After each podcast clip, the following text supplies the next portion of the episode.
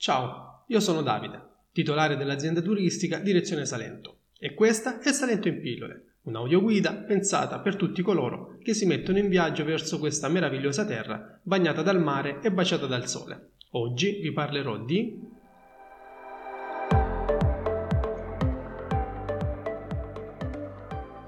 Benvenuti viaggiatori in questa nuova puntata di Salento in pillole.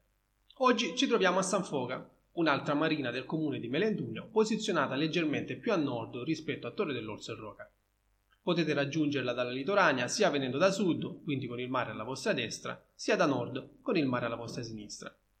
L'ingresso che preferisco è quello da nord e partirò da qui per la mia descrizione. Per chi si trovasse dall'altra parte del paese, non vi preoccupate, appena arrivate vedete un segnale di divieto. Svoltate a sinistra in via Rinascimento e seguite la strada per viale Argentina e poi per viale Europa, fino a trovarvi sul lato opposto del paese.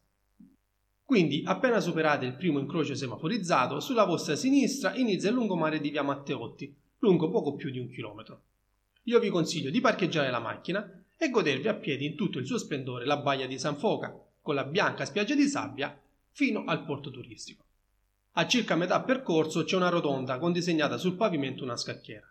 Se guardate il mare potete notare i famosi brigantini, scogli che fuoriescono leggermente dal pelo dell'acqua, dove nei secoli scorsi si sono incagliati diversi piccoli velieri, chiamati brigantini, che probabilmente hanno dato il nome alla secca sottostante. Poco più avanti, sempre sul lato sinistro, potete vedere l'antica torre d'avvistamento, completamente restaurata oggi sede della Capitaneria di Porto, e a ridosso della stessa potete ammirare il porto turistico, uno dei più importanti del tratto costiero tra Brindisi e Otranto. Di primo mattino potete comprare il pesce appena pescato direttamente dai pescatori che rientrano dal mare, scendendo lungo la banchina di legno che vedete sotto di voi. Potete anche noleggiare una barca oppure prenotarvi per una battuta di pesca. Trovate tutte le informazioni giù al porto. Alla fine del lungomare proseguite lungo il marciapiede sul lato destro della strada per circa 400 metri, per raggiungere un'altra spiaggia di sabbia sempre di San Foga. Adesso ritornate verso la torre e con il mare alle spalle salite lungo la strada lasciandovi la chiesa alla vostra destra e dopo pochi metri siete nella bellissima piazzetta di San Foga.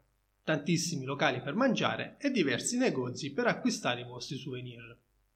Un breve accento sul santo San Foga da Sinope città turca che sotto il dominio ottomano perseguitò la comunità cristiana.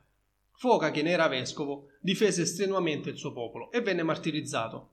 Il culto di San Foca vescovo viene festeggiato annualmente con una processione in mare, in quanto protettore dei marinai. Prima di salutarci, vi consiglio di consultare il sito www.direzionesalento.it dove potete scegliere la soluzione migliore per la vostra vacanza. E vi do appuntamento alla prossima pillola.